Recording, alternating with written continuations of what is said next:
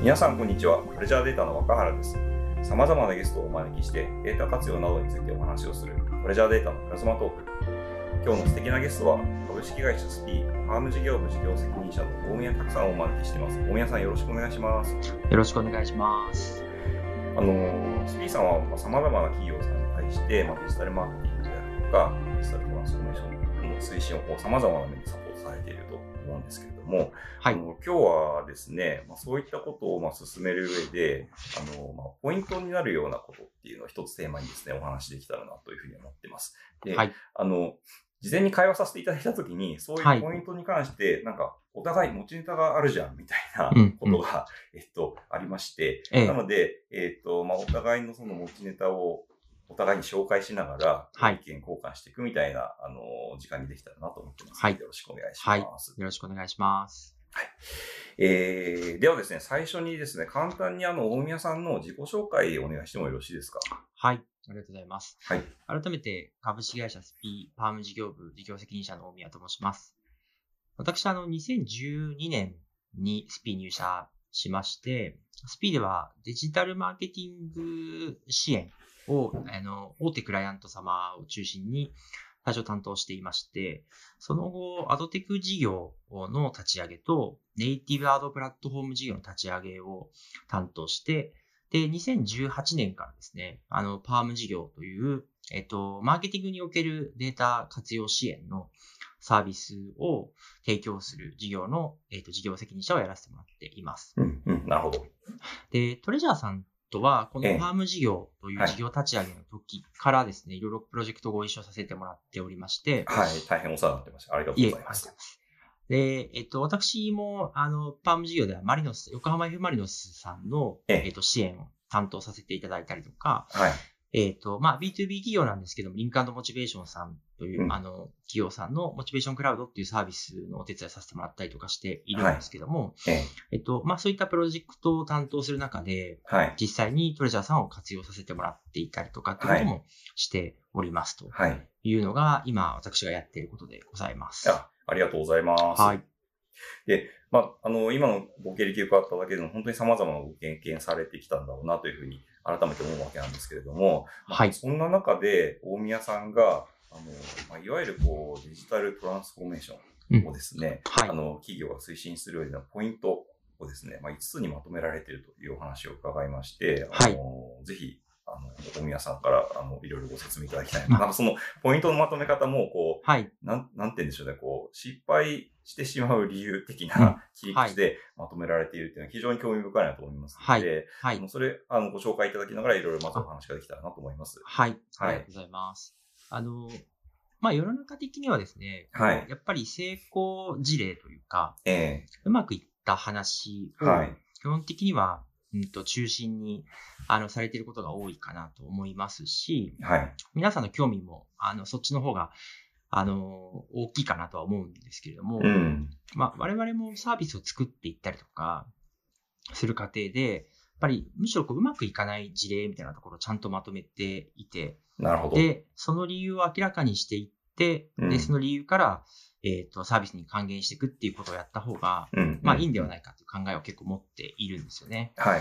はい。それはなんか、まあスピーっていう会社のある種特徴かもしれないんですけれども、ああ、なるほど。はい。まあそういう考えを強く持っていて、で、確かになんか失敗っていうことが、はい。特に日本だとなんかこう、ネガティブに捉えられがちみたいな、あの、局面も少なくないと思うんですけど、はい失敗ってこう、見方を変えると、すごく大事な学びの機会っていうふうにも言えると思いますし、そうですね。そういう意味だと、ええ、なんか失敗するポイント5つっていうのは、要はその学び、学べるポイント5つをまとめてくださってるっていうふうに取れるそうですね。ね。はい。。ありがとうございます。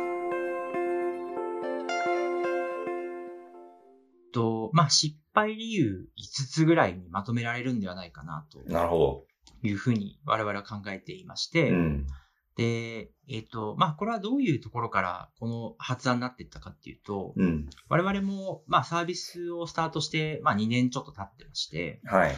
おかげさまで、あの、トレジャーさんからご紹介いただいたりとか、もしくは我々がもともと担当させていただいているクライアントさんから、うん。あの、ご相談をいただいたりとか、うん。あの、複数なケースで、あの、お引き合いというのを当然いただいているんですけれども、はい。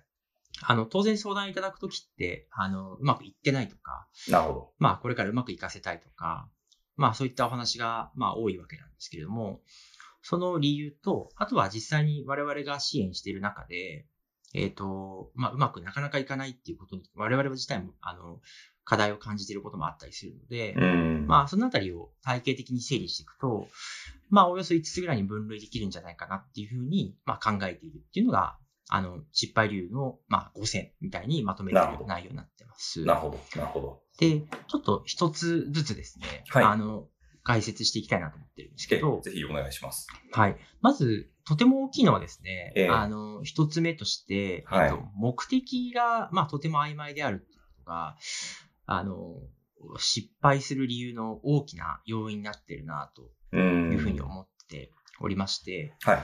これは、あの、そうですね、割とこう、キーワードが先行してる感がすごいあると思ってまして、あー、なるほど、なるほど。はい。その、それは、まあ、キーワードに、えー、で表されているものを、その、導入する目的があるというよりかは、導入自体が目的になっちゃう的はいな話そうですねっていうことですね。なるほど、なるほど。はい。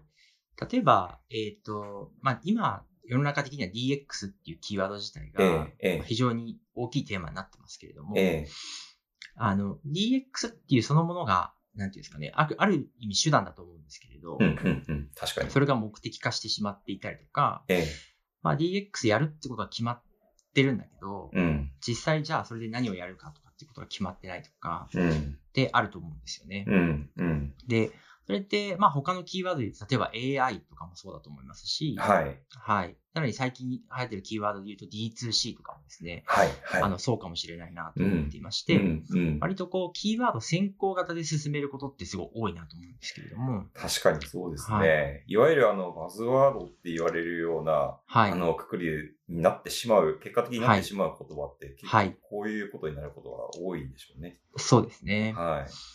で、データ、まあその DX も中心に割と、まあテクノロジーやデータっていうものが存在していると思うんですけども、はい。そのデータっていうもの自体も、まあデータをを使ったらなんとかなるっていうか、はい。うん、データ使って何かできないのっていう起点で、あの物事が始まっていることが多いなと思ってまして、うん、なるほど。まあそれは目的というよりは、うん。一旦やってみましょうで、まあ始まってみてることがそう多いなと思うんですけども、うん。結果的にそれで進めていくとですね、なかなか、その、えっ、と、目的に結局は達していかないというか、うん。うん。最終的には、まあ、企業、企業活動というか、事業が伸びていくっていうことにデータを使っていきたいはずですので、うん。うん。で、それを、まあ、やっていくのにあたって、例えば新規のお客様を獲得したいとか、え既存のお客様のロイヤリティをもっと向上させていきたいとか、え。うん。まあ、いろんな、こう、切り口があると思うんですけども、うん。その切り口を改めて整理していってみると、はい。あれ、今のデータ収集方法だと全然できなくないとかですね。うん。うん。今の溜まってるデータだと、そもそも、その、えっ、と、目的に達せないよねっていうようなことが、まあ、後から発覚するっていうケースって、結構あるなと思ってるんですよね。なるほど。はい。なので、目的が曖昧で始まっているプロジェクトって、まあ、これちょっとデータ活用だけじゃないですよね。確かにそうですね。うん。はい。ふわっと始まると、大体ふわっとして終わってしまうってことってあると思うんですけども、うん。うん。はいうん。うん。このなるほど。5つの理由の中の一つ大きなはい。理由として目的が曖昧だっていうことがあるんではないかなというふうになるほど。思っております。なるほど、なるほど。はい。これは確かにいろいろなところで起こってそうですね。この、うんまあ、テーマもしっかり、企業の、まあ、業界、業種もしっかり、いろいろなところで起こってそうな話ですよね。ちなみに大宮さんがこういう場面にこう、あの、直面されたときに、はい。あの、まあ、どんな風にこう、なん、なんていうんでしょう、対応されているというか、どんな風にこの状況をこう勝ち取り直していくっていうのって、あの、ん。まあ、これまでのご経験から言うと、こんなことポイントだったよみたいなことってあったりしますか？はい。あの、すごい当たり前の話かもしれないんですけども、ええええやっぱり目的を整理し直しましょうということを、えっ、と、お伝えすることが、まあ、基本かなと思っておりまして。確かに確かにそうですね。うんもうそれ自体意識できてないってことですもんね。はい。そうですね。うん。なんかこう、えーっと、我々の、ある意味サービス提供のスタンスかもしれないんですけども、はい。その、まあ、受け負ってるっていうよりは、やっぱりパートナーとして一緒にやっていきたいっていう思いが強くありますので、なるほど。そうすると、クライアント様の、まあ、課題を解決するとか、ええ。えっ、と、事業がそもそも伸びていくっていうことに、あの、主眼を置いたプロジェクト支援をしたいなと思っていて、うん。で、の目的が曖昧でかつ、それが達成しにくい場合は、うん。やっぱこのままじゃダメですよねっていうことをちゃんと伝える義務が、うん。まあ、ある意味パートナーにはあると思っていて、うん。うん。はい。なので、ご相談いただいたときには、必ずこの目的を整理するってことは、あの、必ずやりますね。うん。なるほど。なはい。なるほど。あとは、なんかさっきお話、お互いお話しした、あの、まあ、結構これバズワード共通の話かもしれないですね。はいっていうところで思ったんですけど、うんそもそもこのバズワードになってる状態って、はいもしかするとこう僕らみたいな立場の側にも、あの、なんて言うんでしょうね、改改善の余地があるというか、まあ、やれることがあるというか、はいあ。の、なんて言うんでしょうね。あの、まあ、DX にしろ、例えば MA にしろ、うん言葉として想起してもらえてるっていうのは、まあ、はいある意味ありがたいことでもあったりするじゃないですか。はい。そうですね。その、想起してもらいたくてももらえないようなキーワードや、あの分野もある中で想起してもらえてるっていうのは、なんかありがたい状況な気もするので、そうですねなんか、ええ、その、なんか曖昧な状態で話を進めちゃダメなんだよっていうことをいかにこう啓蒙していけるかみたいなところは、なんか僕らとしてももっとこう意識を持って活動していくと、より良くなるのじゃないかなっていうのは、あの、改めて思いました。はい。そうですね。はい。はい。もう次回も込めてなんですけど。あ、いえいえ。はいあの、岡原さんおっしゃる通りで、日本国内においては CDP っていうキーワードは、うんおそらくトレジャーさんがね、はい。あの、普及させてきてるってことは間違いないと、あの、思いますので、はい。それがどういうふうに使われていくべきかっていうところの目的に立ち返るって。ことも、うん。やっぱりやっていく必要があるかなとは思いますね。はい。はい。はい。そうですよね。確かに、これはまず、まずここが整わないと、なんかそもそも話がどちらかっちゃうっていうのは本当にそうだなと。うんはい思そうですね思いはい。はい一つ目のポイント、目的が曖昧と、はい。はい。いうことで。した。はい。はい。で、二つ目なんですけども、えこれは、まあ、これもよく出くわす事例なんですけど、ー、なるほど。えっ、と、データ活用への過度な期待っていうものがあると思ってまして、なるほど。はい。これは、あの、データを使えばですね、うん。あの、課題を解決されるっていうことに、その一足飛びでいけるというふうに思っているっていう節あが、あ。あの、すごいあるなと思ってまして、なるほど。はい。まあ、えっ、と、データもテクノロジーもそうなんですけど、うん。えっと、それを使ったからといって、いきなり課題を解決されるってことはないと思うんですよね。うん。はい。なんですけども、なんとなくその、えっ、と、まあ、先入観が先行してるかもしれないんですけれども、はい。か、あの、自分たちがなかなか想像できないがゆえに、うん。ものすごくその期待が高まっていて、うん。導入してみたものの、半年後とかでなかなか結果が出なくて、なるほど。このプロジェクトどうなってるのか、みたいになってきてうん。ですね、うん。その、最初の期待値と、その後の結果がすり合ってなくて、うん。えっ、と、そのプロジェクト自体がシュリンクしていくっていうことってあるなと思ってるんですよね。なるほど、なるほど。はい。なんか、一つ事例としては、え例えば、僕ら、まあ、横浜マリノスさんとかやらせてもらってるんですけどえ、はい。えっ、と、まあ、集客予測とか、その来場予測みたいなものがあって、えで、まあ、スポーツバー系は長らくその、そのあたりを職人芸で皆さんやってきてらっしゃるんですけども。なるほど。はい。それを、例えばデータを使って機械学習をかけて、ええ。で、その職人芸に勝っていきたいとかって話がよく出るんですけども、うん。あの、そう簡単にやっぱりいかなくてですね、うん。はい。で、えっと、半年とか1年とかで結果が出るものではやっぱりなくて、ええ。はい。最終的には、その、まあ、何回も何回も PGC を回して、えっと、そこにたどり着いていくっていうことをしていかないといけないっていうのが、あの、あると思うんですけど。なるほど。はい。はい。皆さんなんかそういうステップがあることを忘れていて、もしくは想像できなくて、うん。まあ導入したらなんとかなるとか、うんデータさえ溜まればなんとかなると思ってる節がすごいあるなと思ってうるんですよね。ん。なので、プロジェクトのゴールみたいなところに対するはい期。待値があまりにも過度だと、うん。なんかそれが裏切られた瞬間にうん。投資をやめていきましょうみたいなことが、まあ起こりうるなと思っていると。なるほど。なるほど。はい。これってなんかもうちょっと解像度を上げて考えると、その、はい期待感の中にその、なんて言うんでしょうね、こうできる内容に対する、まあ、過度、過度さってはいいうことと、うんそのなんかできるスピード感に対する過度さみたいなことと、まあいはいそうですねろいろありそうな気がするんですけど、はい。大宮さんがご覧になってきた中で、特にこういう、あの、過度さ、過度な期待って多かったな、みたいなことってあったりしますか、えっ、と、どっちかっていうとスピードじゃないですかね。ああ、なるほど。うんなるほど。あの、割とすぐできると思ってらっしゃる節が、あの、皆さんあって、はい。でも、えっ、と、まあ、成功事例とか聞いていても、え例えばトレジャーさんの中だと、スバルさんとかよく事例として出てくると思うんですけえど、そうですね。はい。スバルさんとかもう長らくやってらっしゃった中の、はい。こう、結果じゃないですか。そうですよね。はい。。数年、こう、PDCA 回してきてるっていう中なんで、うん。えっと、それがこう、やっぱり半年とか1年で実現するってなかなか難しいと思うんですけども。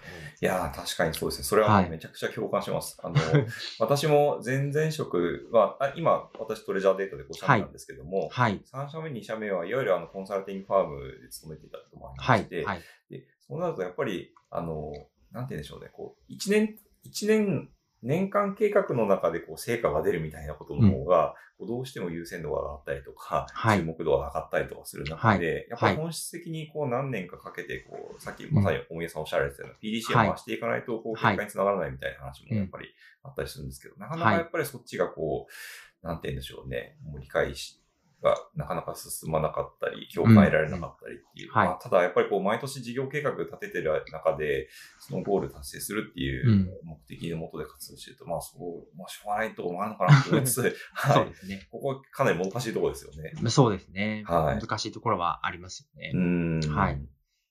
この辺ってなんかこう、まあ、とはいえ時間がかかるものですよっていうのを、やっぱりこう説得、説明していくっていうことが一つのあの解決策になっていくんですかね。そうですね。はいはい。ので、例えばその、社内、い一番皆さんが困るのって、こう、アカウンタビリティというか、ええ、ええ。えっと、説明責任みたいなものを、うん。こう、全うしていくっていうことかなと思うんですけども、はい。なんでそんなに時間がかかるのかとか、うん。時間をかけることによってどうなっていくのかとうか、ん。そのあたりが、その社内でも伝えやすくしないといけないと思いますし、ああ、なるほど。はい。まあ、意思決定者に対して特に、あの、伝えていく必要があるかなと思うんですけれども、なるほど。確かにそうですね。はい。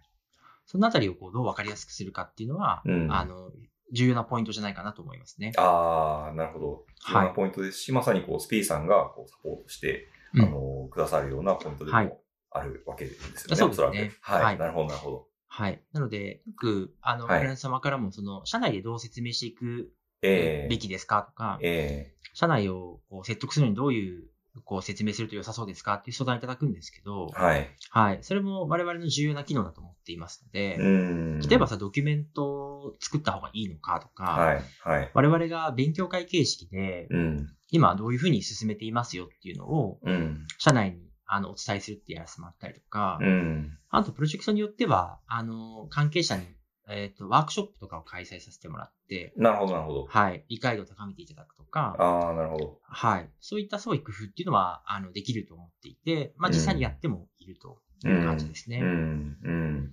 はい。やっぱりそこは確かになかなか難しいところだなと思いますし、あの、私も実は、あの、今日、あの、お話しさせていただきたいネタとは別に、はい。あの、いわゆるあの、イノベーション疲れっていう言葉あるじゃないですか。はい。であの、イノベーション疲れって結局何なんだっていうのを分類しする取り組みやったことがあってですね。面白いです。はい。で、そこの中でも結局疲れる原因の大半はその社内のコミュニケーションからやってくるみたいな話があって、はい。その、何、新しいイノベーションの種として何を見つけるのかとか、そういうことには実はあんまり悩んでいる人はいなくて、なるほど見つけた種をその社内でどう理解を得るかとか、どうお金を、うんあの投資してもらうかに、やっぱり皆さん苦労してるんだなっていうのがよくわかりますので、あの今の話めちゃくちゃ共感できます。そうですね。はいはい。ありがとうございます。はい。イノベーション疲れのその分類みたいな話も非常に興味深いですね。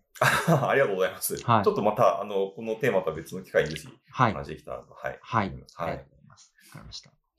で、えっと、じゃあ、えっと、二つ目のポイントとしては、そのデータ活用への過度な期待が、まあ、あるんじゃないかろうかとはいいう話ですね。はい。はい。ありがとうございます。はい。で、三つ目はですね、えっ、と、必要な体制が、まあ、わからないっていうのがあると思ってまして、ああ、なるほど。これ、プロジェクト体制とかそういうそうですねですね。はい。はい。で、よくあるのはやっぱスキルセットですよね。ああ、なるほど。はい。どのようなスキルセットがそもそも求められていて。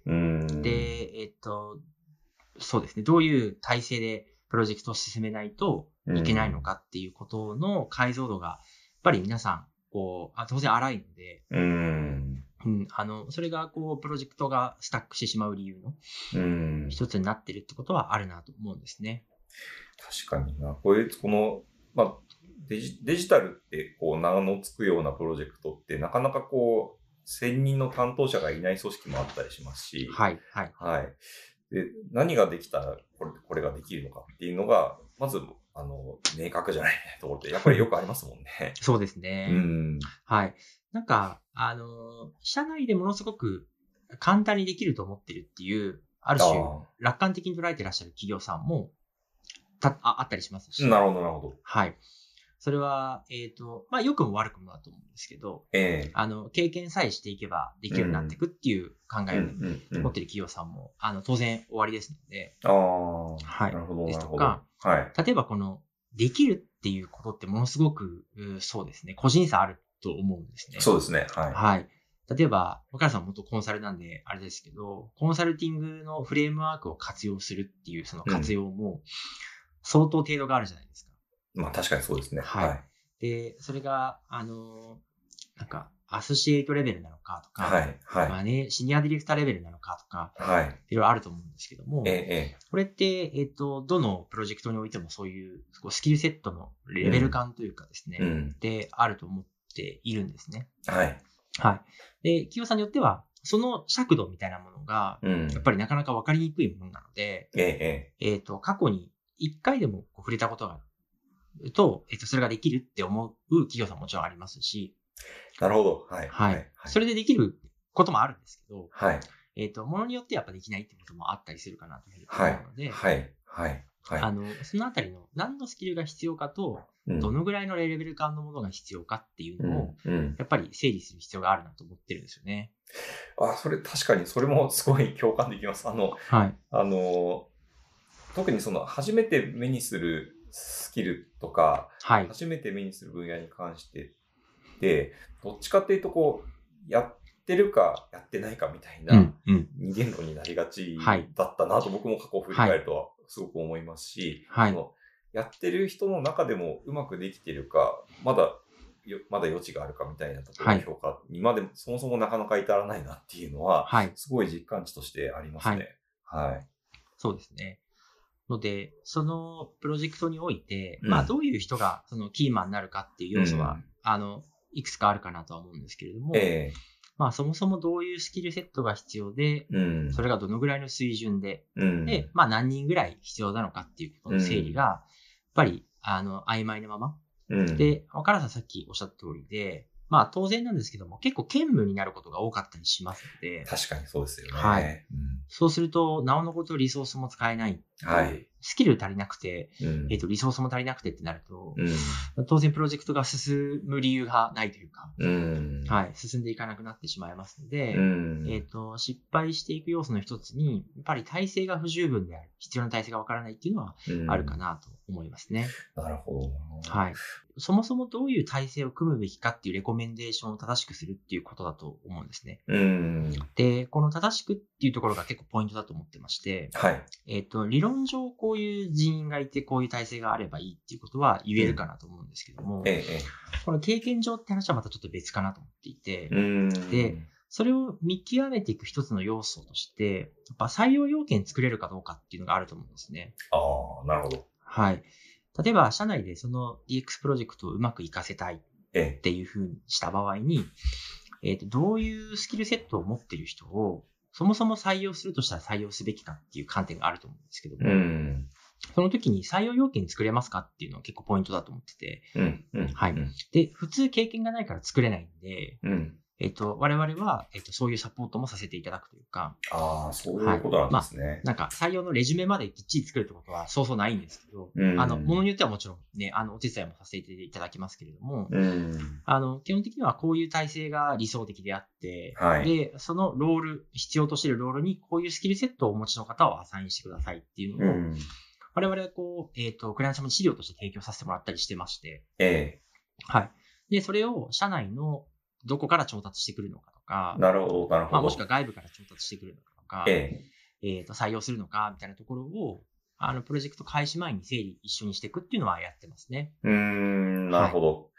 あの、募集要項をちゃんと書けるっていうことを実現しようとすると、他のポイントも結構、他のポイントの理解も結構絡んでくるのかもしれないですよね。そうですねあの、ええはい先ほどすでにご紹介いただいた一つ目、二つ目のポイント、あとこれからご紹介いただくポイントもそうかもしれないですけど、はい要件がわかるっていうことは、うん。何をするかもわからないといけないし、はい。なんか、そういう、その何をするかがどうこなされるべきなのかっていうのも、はい考えないといけない、みたいなことで言うと結構いろいろなところにその波及していく大事なポイントかもしれないですね。そうですね。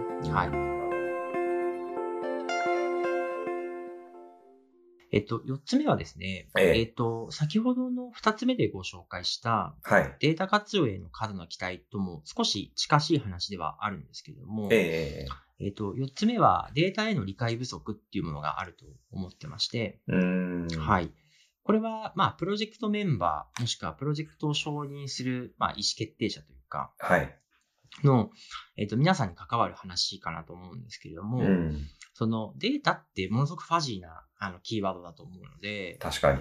はい。その、すなんか経営とかマネジメントっていうレイヤーと同じぐらい、確かにそうですね。なんかはい。データっていろいろ言えると思うんですね。うん。なんか、エクセルにまとめてるものも多分データだと思いますし、はい。はい。皆さんの記憶の中に留まってるものもデータだと思うので、ああ、確かにそうですね。はい。うん。なんかデータっていろいろうんあるなと思うんですけども、えこの、そもそもこのプロジェクトで取り扱いするデータって何のことを指していて、えはい。どういう流度感のものなのかとか、うん。どれぐらい幅があるものなのかっていうことのうん。整理を、まあ、そもそもする必要があるのと、うん。そういった整理、そういうこう、なんかデータの違いがあるっていうことを、うん。ちゃんと理解しておかないといけないと思うんですね。うん。はい。なるほど。では、まあ、よくある話としては、ええ。その、まあ、構造化データ、非構造化データみたいなものがあると思うんですけど、うん。はい。そのあたりの区分って、えっ、と、経験がある人は当然できるんですけど、うん。経験がない方からすると、その差もなかなかわかんなかったりとうかん。なるほど。すると。はい。で、これはとあるプロジェクトであった話なんですけど、ええ。まあ、データありますと言われていたんですけども、ええ。蓋開けてみたら全部、その紙のデータで、まあ、データなんですけど、確なかにるほど。なるほど。はい。あの、それをこう、電電子化していくのに、はい。ものすごく時間かかってしまって、うん。みたいなことがあったんですけれども、ああ、なるほど。はい。なるほど。ので、その部署間によっても、うん。多分データっていうものに対する認識が違ったりとか、確かにそうですね。うん。はい。レイヤー間によっても違ったりってことが、うんあの、あるなと思っていますので、うん。その、ある種こう水準を揃えたりとか、うん。あの、基準を揃えていくっていうことをやらないとですね、うん。そもそもどういうデータがどこで使われていって、うん。何が必要なのかっていうことの整理がつかないまま、プロジェクトが進んでいくってことってすごいあるなと思っていて、うん。はい。そうすると、まあ、部門またぐことって日本企業だとやっぱ多かったりするので、そうですよね。はい。はい。えっ、と、片一方、例えばマーケが、うんまあ、IT 部に連携とかってあると思うんですけど、うん。その時にデータって言わ質問の仕方すると、IT の方たちからすると、それって何のテーブルで何のカラムですかって指定してくださいみたいな話になるんですけども、うん。マーケからするとテーブルって何カラムって何とかってなったりもするかなというふうに思うので、うんこ。のどういうレベル感でうんデータっていうものを取り扱いしてるかっていう水準を合わせるっていうことが、まあ、あの、プロジェクト進行上非常に重要なポイントになるかなと思いますね。確かに、これも確かに、確かにっていう感じですね。やっぱり、あの、さっき本当に大宮さんおっしゃられてたように、データっていう言葉って本当に、まあ、あの、すごく工事の言葉で、はい、はい。あの、この、なんて言うんでしょうね、理解、理解の度合いもあると思いますし、その、なんて言うんですかね、解釈の仕方の多様性みたいなのもす,、すごくはい広い言葉ですもんね。はい。だから、なんか、まさにおっしゃられてたように、部署間で異なる理解をしている場合は、データっていう言葉で会話してても全く会話が成り立たないとか、うん なんかあるかもしれないですね。はい。うんこれはなんか、支援してる我々の社内でも全然起こり得る話なので、ああ、確かにそうですね。はい。うんその、データっていうと、それって何のこと指してんのっていう認識を先に確認しないと、うん。あの、いけないっていうのはすごい思いますね。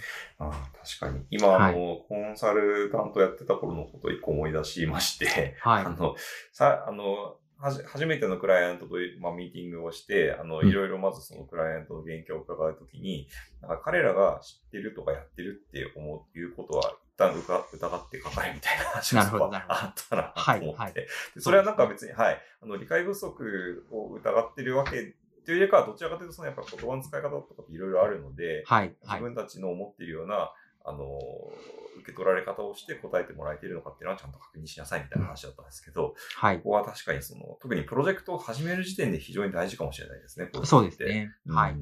なるほど思。います。はい。ありがとうございます。あの、はい4つ目のポイント、データへの理解不足ということでした。はい。はい。で、じゃあ最後ですかね。5つはい目のポイント。はい。はいよろしくお願いします。これは、あの、5つ目のポイントとしては、はい推進者の不在というのを挙げさせていただいてるんですけども、うん。うんまあ、これも、まあ、どのプロジェクトでも共通していることかなと思うんですけど、はい。特に新しく始めていくようなプロジェクトだったりする場合、うん。うん。そのプロジェクトがなかなかスムーズに進まないことって、まあ、往々にしてあるとうん。思いますので、なるほど。その壁をですね、やっぱこう、うんと突破していく必要があると、うん。うん。あの、思ってるんですね。はい。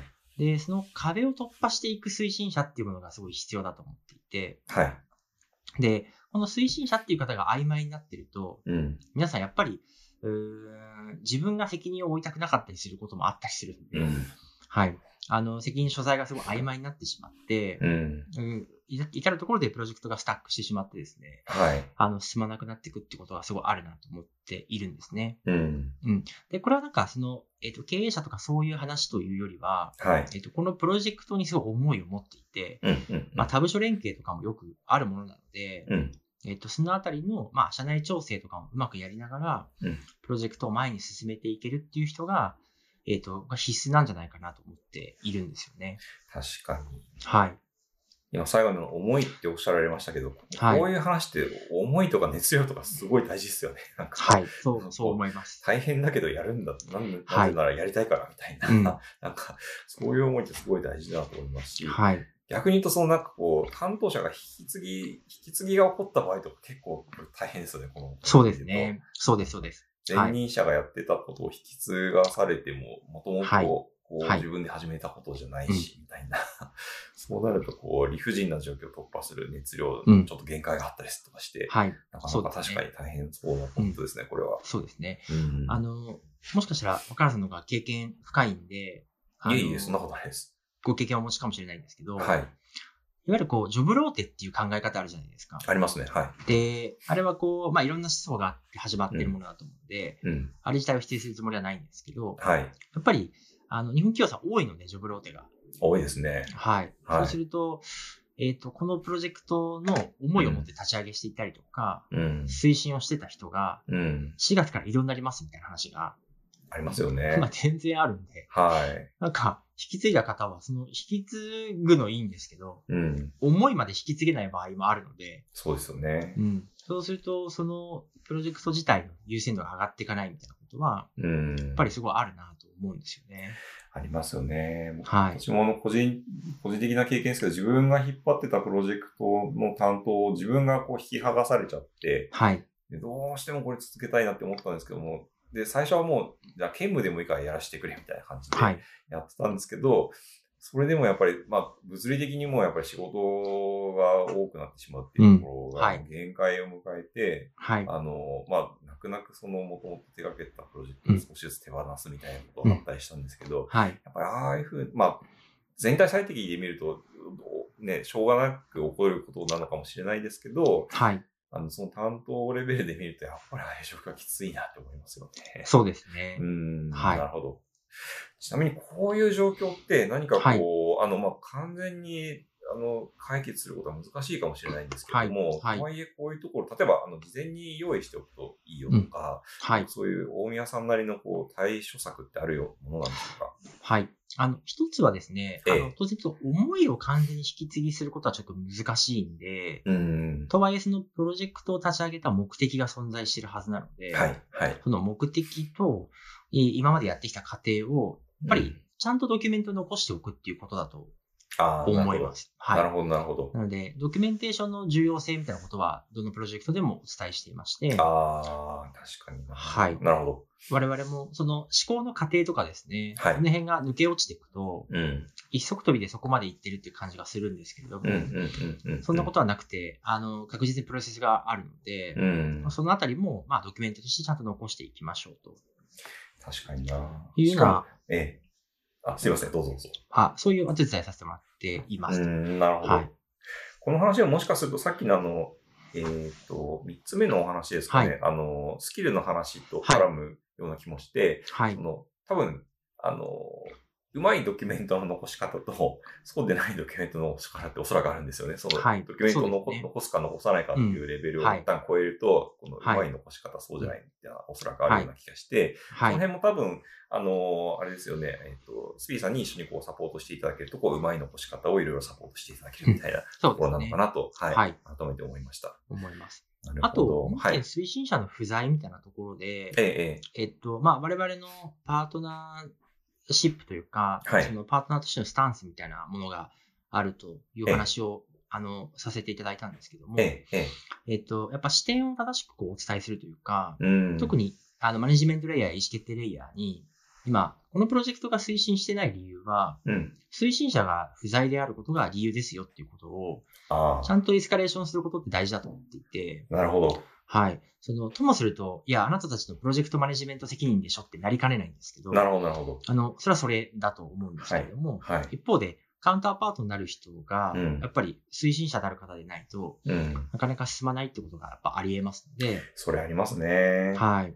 そこが、それを事象でいくつか、正しくお伝えしていくってことも、あの、やる必要があると思う。え、それありますね。なんはいか、これ、日本企業だけなのかわからないですけど、はいあの、少なくとも僕がの経験で言うと、やっぱりこう、パ協業っていうことってもっとうまくできるんじゃないかなって思いますよね。そうですね。そう思います。はい。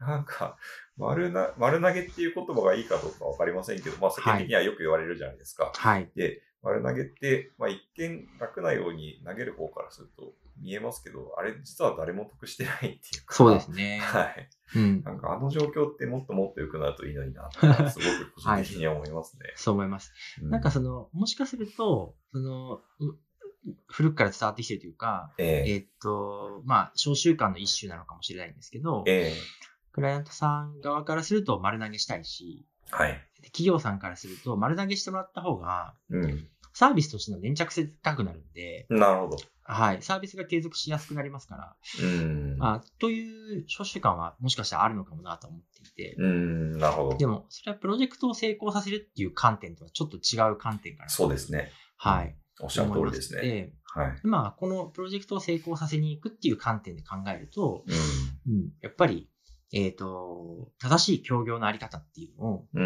ん。考えていきたいなとは思いますね。はい。